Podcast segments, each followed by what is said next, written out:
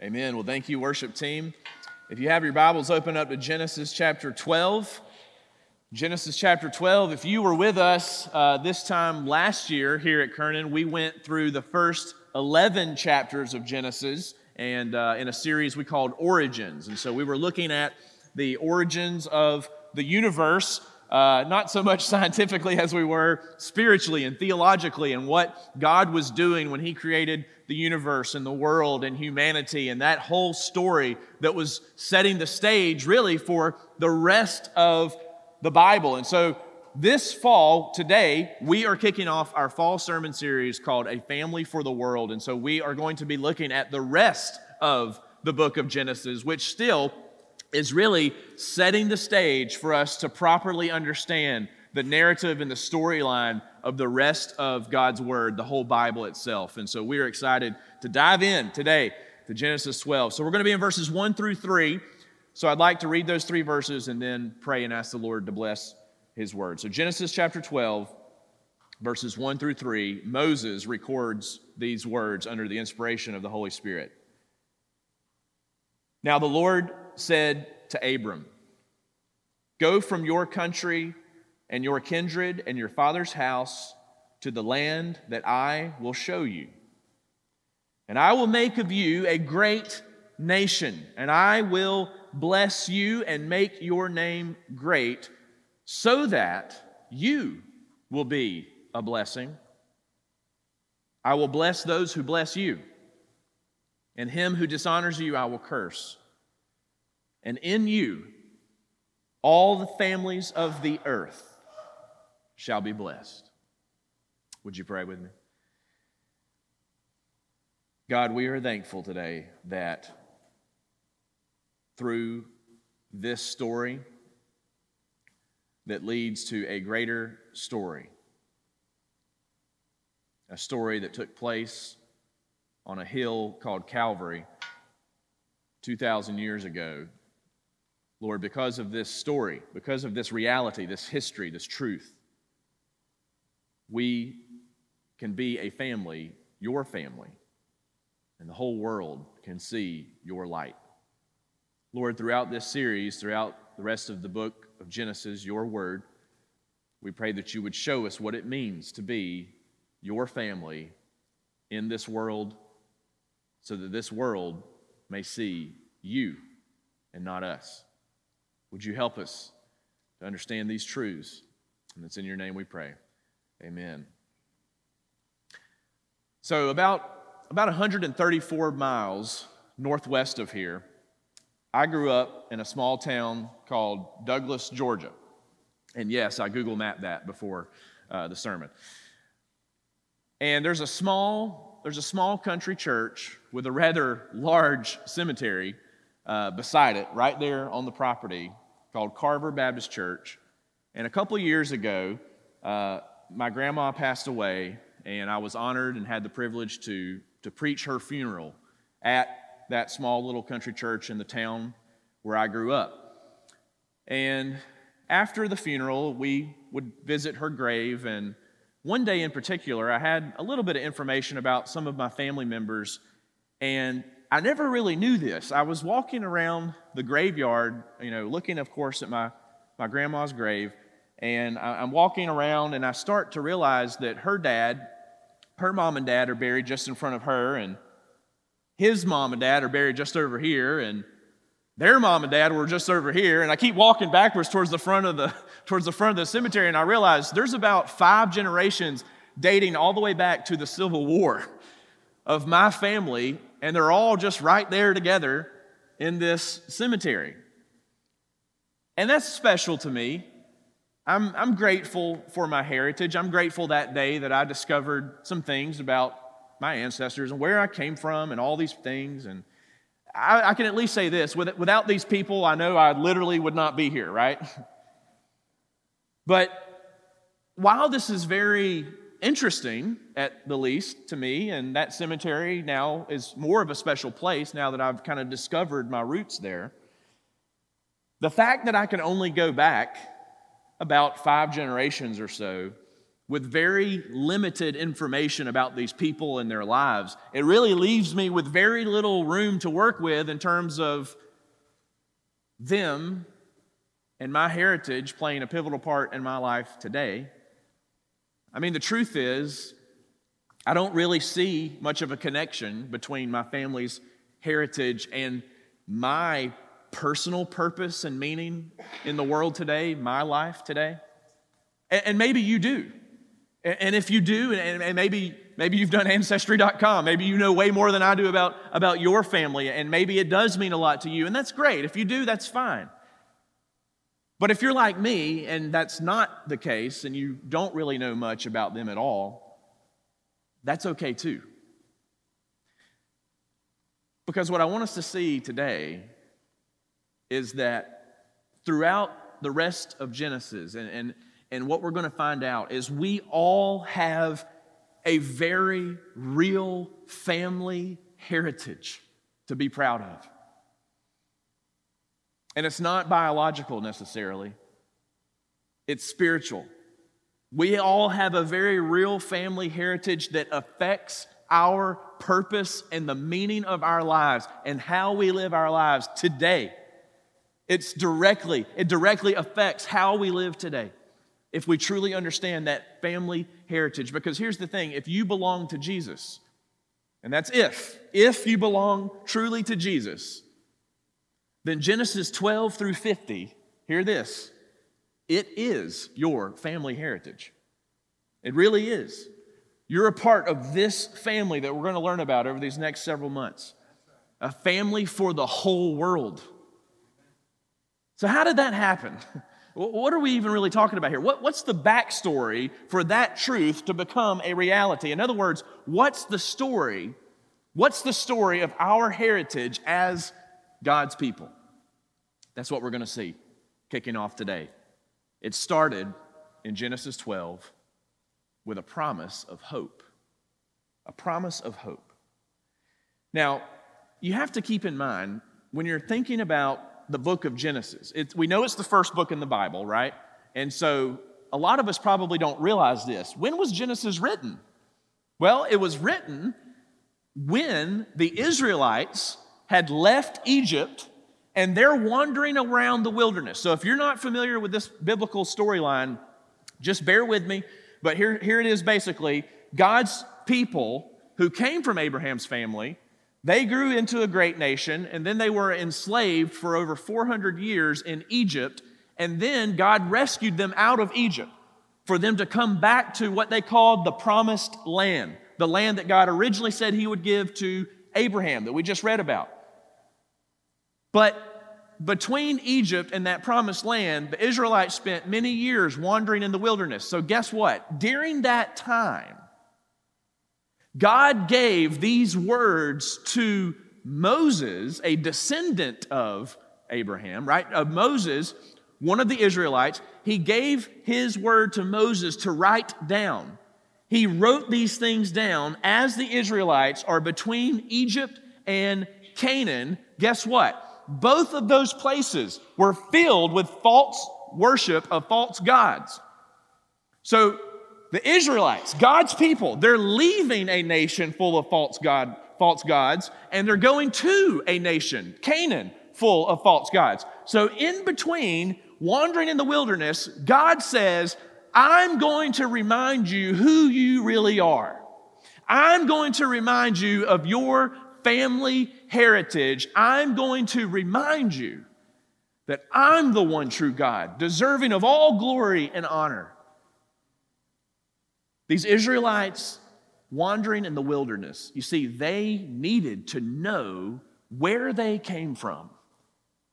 They needed to know their family history, which would give them more insight and meaning into the purpose of their lives in the present.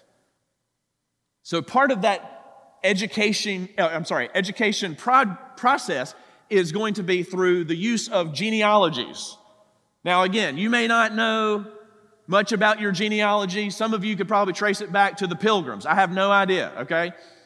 But I don't know much about my genealogy.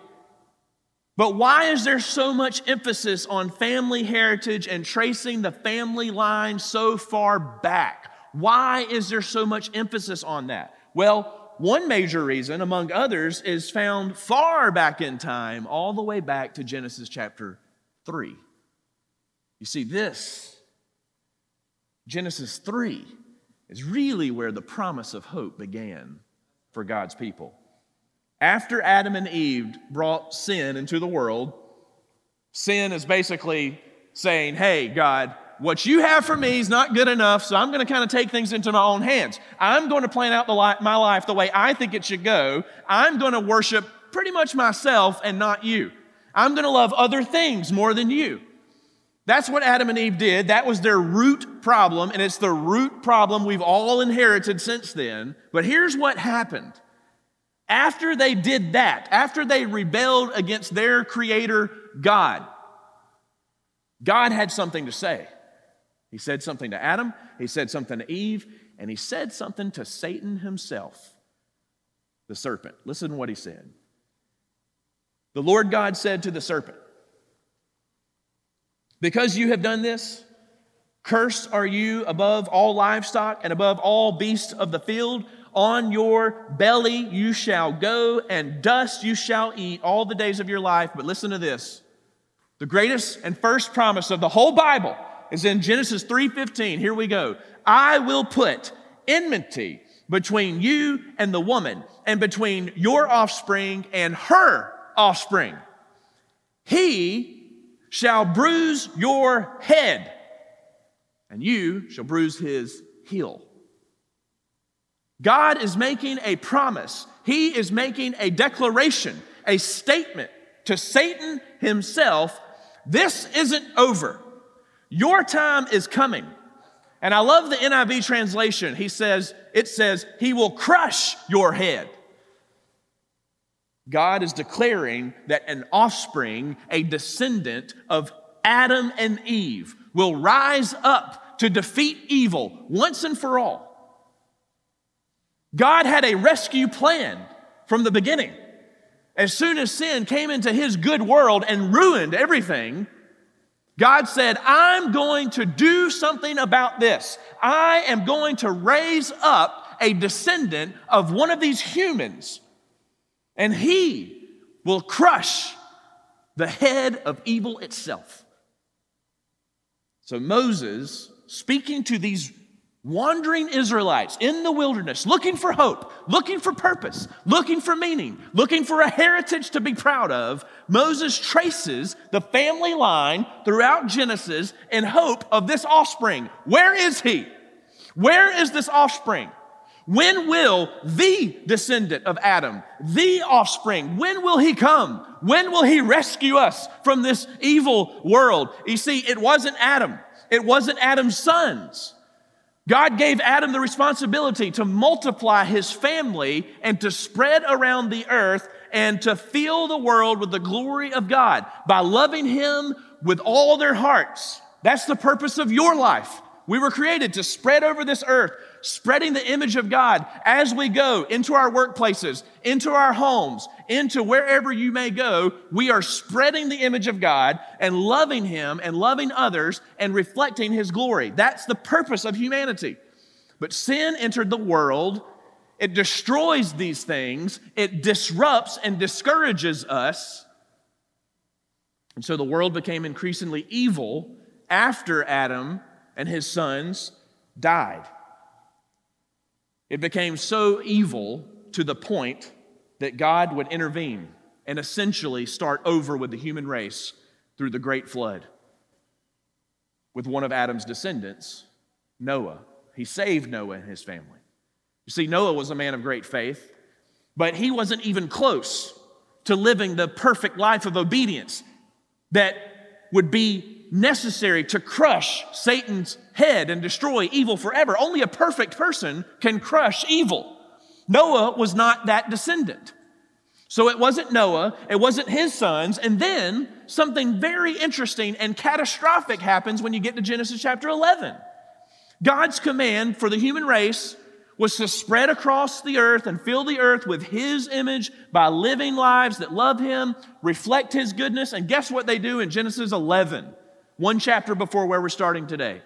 The people of the earth, the descendants of Adam, the descendants of Noah, were right back at it, living for their own glory, trying to make a name for themselves instead of God. Because you know what they did? So silly. They tried to build a tower, a skyscraper, literally, that reached the heavens, as they called it. They wanted a place where they could go and meet with the gods, the false gods that they believed in and that they worshiped. And they thought they could do it. That's how great they thought they were. They thought they could build a skyscraper to touch the sky and climb to the top and commune with whatever false God was on their list that day. So, what did God do? Well, in Genesis 11, verses 5 through 9, look at this. But the Lord came down to see the city and the tower the people were building. The Lord said, If as one people speaking the same language they had begun to do this, then nothing they plan to do will be impossible for them. You see, everybody in the world at the time was speaking one language. It was a very close knit world. No one was spreading around the world as God commanded them. They were trying to hover and uh, together to protect themselves and their glory and their name, to build a name for themselves, right? Verse 7. So God says, Come, let us go down and confuse their language so they will not understand each other. So the Lord scattered them. The Lord scattered them from there over all the earth, and they stopped building the city. That is why it was called Babel, because there the Lord confused the language of the whole world. From there, the Lord scattered them over the face of the whole earth. See, God's plan for humanity to spread around the earth and fill it with his image was not going to be thwarted, was not going to be stopped by these people who thought that they could just band together and build a name for themselves and just forget their creator God.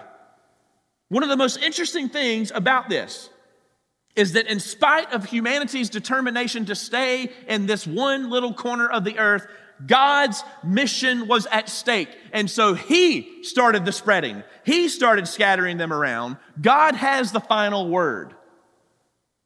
He disperses them from one place and scatters them abroad. What is he doing? What is God doing? He's setting the stage he is setting the stage for his mission to become reality. But what about the offspring?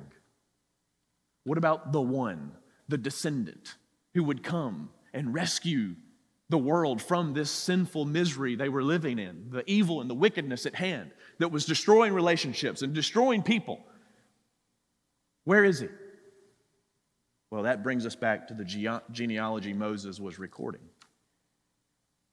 Now, at the end of chapter 11, he gets to a descendant down the line from Noah, down the family tree named Abram.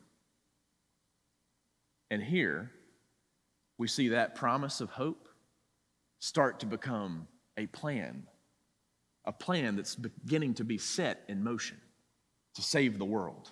Look at this. Genesis 12, 1 through 3. Look at this again. In light of what we just learned, basically, I just recap Genesis 1 through 11, right? Here we go. Now the Lord said to Abram, the descendant of Adam, the descendant of Noah, Go from your country and your kindred and your father's house to the land I will show you, and I will make of you a great nation, and I will bless you and make your name great. Why? Why, why is God blessing Abram? What has Abram done? Why does Abram's name need to be great? So that, God says, so that you will be a blessing. God's not just going to bless Abram for the sake of blessing Abram. God is going to bless Abram for the sake of blessing the world. That the world would see a light in the middle of the darkness that has happened in the middle of the sin, in the middle of the misery, that there would be a light shining in the darkness for the world to see.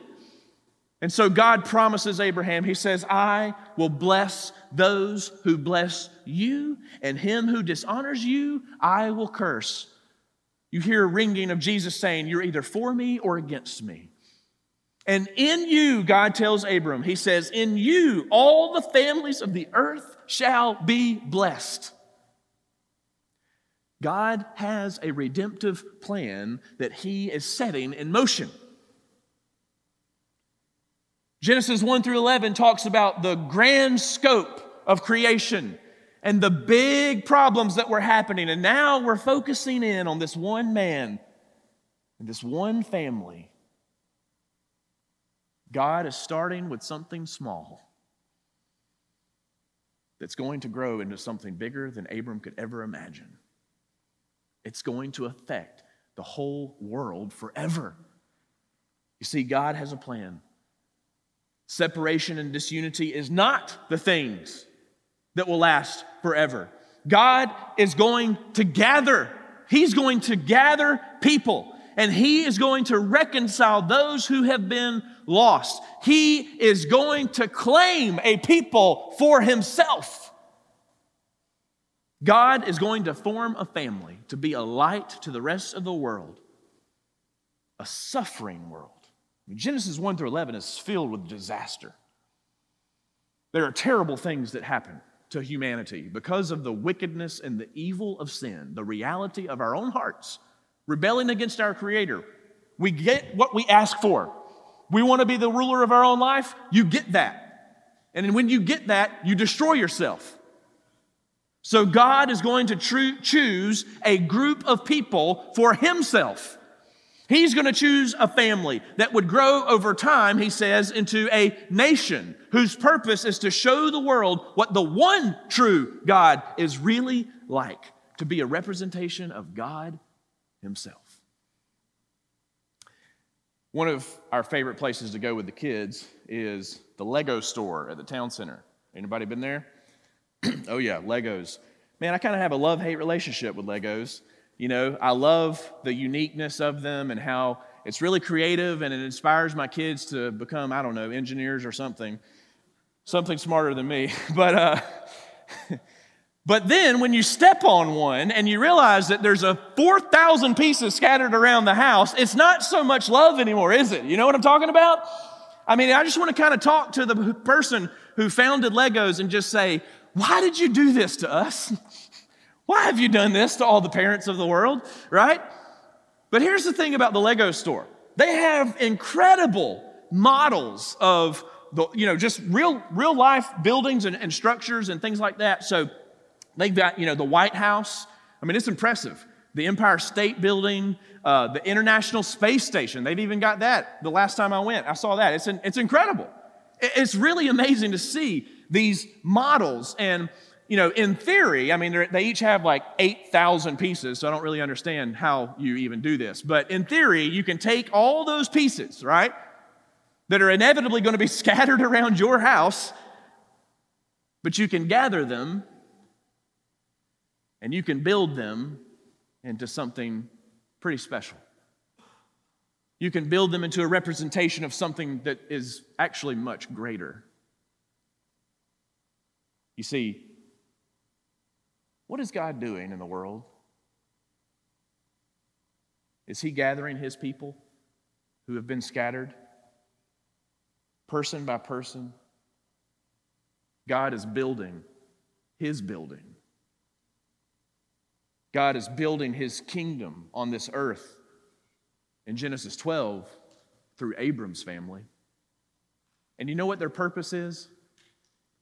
Abram's family is not the kingdom itself, but it's a representation of the kingdom. It's meant to be a model. It's meant for the world to look at and say, This looks good. I want more of that reality. It was important for Israel to see that their family, their nation, was directly tied to the mission of God all the way back to the beginning of time. When they're wandering around the wilderness, lost and scared, doubtful, questioning God's love for them, God gives them a word. And He just wants them to know that you are mine. You belong to me. And I love you. And I've loved you since the beginning. And I have a plan and a purpose for your life. And I'm never going to let you go. Whatever wilderness you think you're wandering in right now, if you have a relationship with Jesus Christ, I want you to know that God has a word for you. And it's in His word already. I'll never leave you and I'll never forsake you. You belong to me. You've been purchased, you've been bought with a price. Spoiler alert, though Abraham's family did not live up to this. They actually did a pretty bad job. And another spoiler alert Abraham, he's not the offspring, he's not the descendant. It wouldn't be for a long, long time until finally the offspring came. The descendant would be born, the son of Abraham, the son of David, but also the son of God. Jesus Christ is the offspring that God promised would crush the serpent's head all the way back in the Garden of Eden. The whole Bible, the whole Old Testament, do you see that? The whole Old Testament is just drawing a line from the misery and the evil and the destruction of sin, a line through Abram, through Isaac and Jacob and Joseph and all their descendants, all the way to a little no name town, Bethlehem, thousands of years later, where the offspring would be remembered. Paul says this in Galatians chapter 3, verses 13 through 16. Christ redeemed us from the curse of the law by becoming a curse for us. For it is written, Cursed is everyone who is hanged on a tree, a cross, you could say. So that in Christ Jesus, the blessing of Abraham might come to the Gentiles, that's us, so that we might receive the promised Spirit through faith. To give a human example, Paul says, brothers, even with a man made covenant, no one annuls it or adds to it once it has been ratified. Now, the promises were made to Abraham and to his offspring. It does not say, and to offsprings, referring to many, but referring to one, and to your offspring, who is Christ. Paul draws the connection for us. The offspring promised in the garden, the offspring promised to Abraham, it was Jesus all along. It was pointing to him. So that we know what that means for you. When you come to know the Lord Jesus as your personal Lord and Savior, God is calling you. He is gathering you into His story. He is bringing you into this family, the family of Abraham, the family of God. We sing Maybe you sing this with your kids. Father Abraham had many sons. And many, come on, help me. And many sons had Father Abraham. I am one of them, and so are you. So let's just praise the Lord. And then you start doing all the funny arm motions, right? And in my house, we end with the tickle monster. And I know that's not theologically accurate, but but it's it works. it's a silly song, but you know what? Man, there's an important truth there. Paul elaborates again on this Galatians 3 7 through 9. Know then that it is those of faith who are the sons of Abraham. It's those of faith who are the sons and daughters of Abraham. And the scripture, foreseeing that God would justify the Gentiles by faith, preached the gospel beforehand to Abraham, saying, In you shall all the nations be blessed. So then, those who are of faith are blessed along with Abraham, the man of faith. You see, sin is doing what it's always done. It's still doing the same thing today. It is separating us, it is dividing us, it is destroying us. But the primary thing sin does is separate us from God Himself. And it also secondarily separates people from themselves. But our God is one who keeps His promises. He has given this promise, and we, living on this side of the cross, on this side of this grand story, we know He's already kept His promise. An offspring of Abraham did come, and He is rescuing a lost world, gathering His people, His church. If sin has separated you from God and others, and you have not been reconciled to God, if you feel like you're wandering through a wilderness yourself and through this world, hopelessly looking for something to cling to, for truth and for meaning in your life, then what I want you to know today is that Jesus Christ, the Son of Abraham, the Son of God, Him who knew no sin became sin for you. Jesus Christ died in your place as your substitute when he hung naked and bloody on that cross. He did that so that you could have faith in him, so that you could believe, so that you could be rescued, so that you could have a family forever, so that you could have a heritage to be proud of. So that you could live in heaven with Him forever in perfect peace.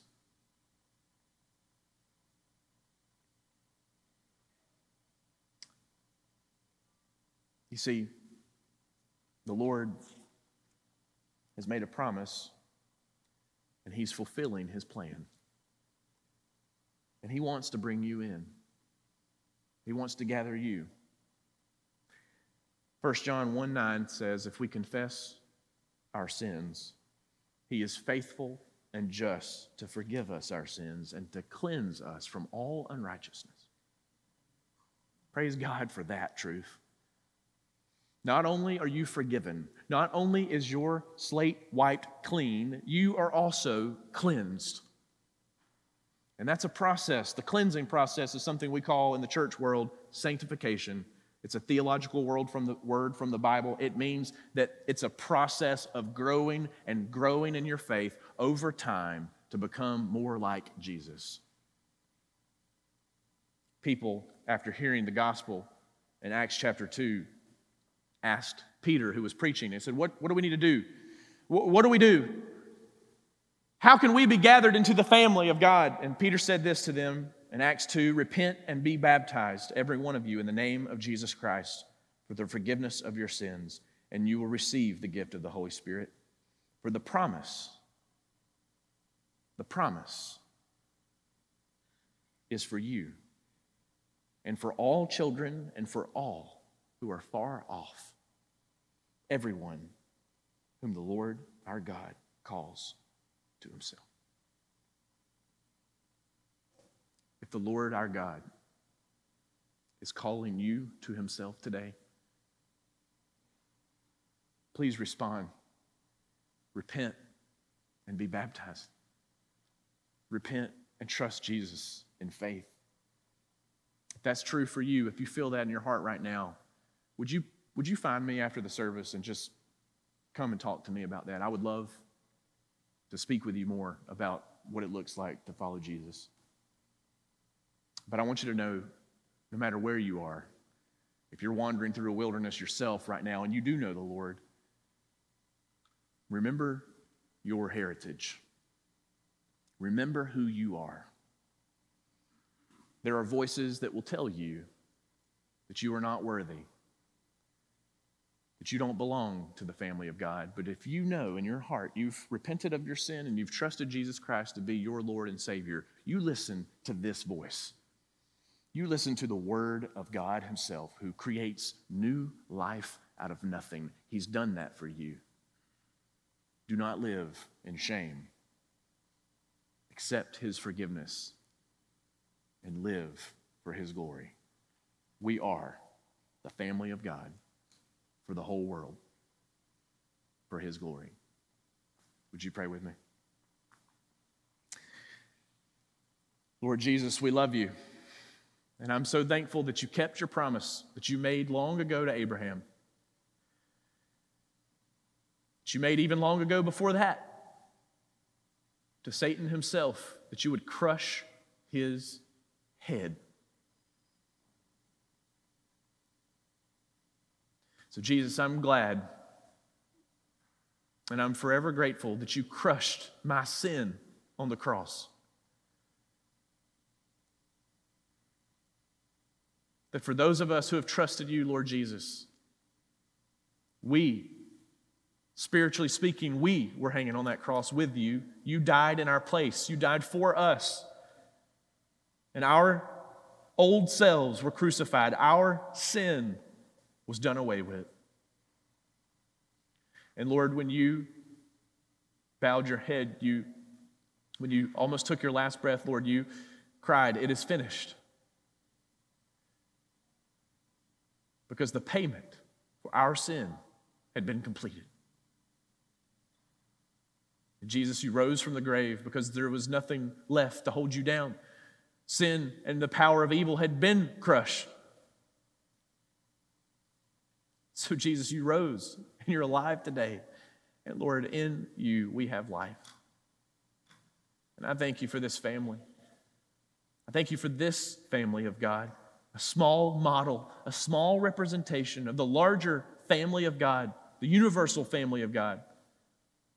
Lord, I thank you for these people, and I thank you that you love us, that you're with us, and that we can be a light in the darkness.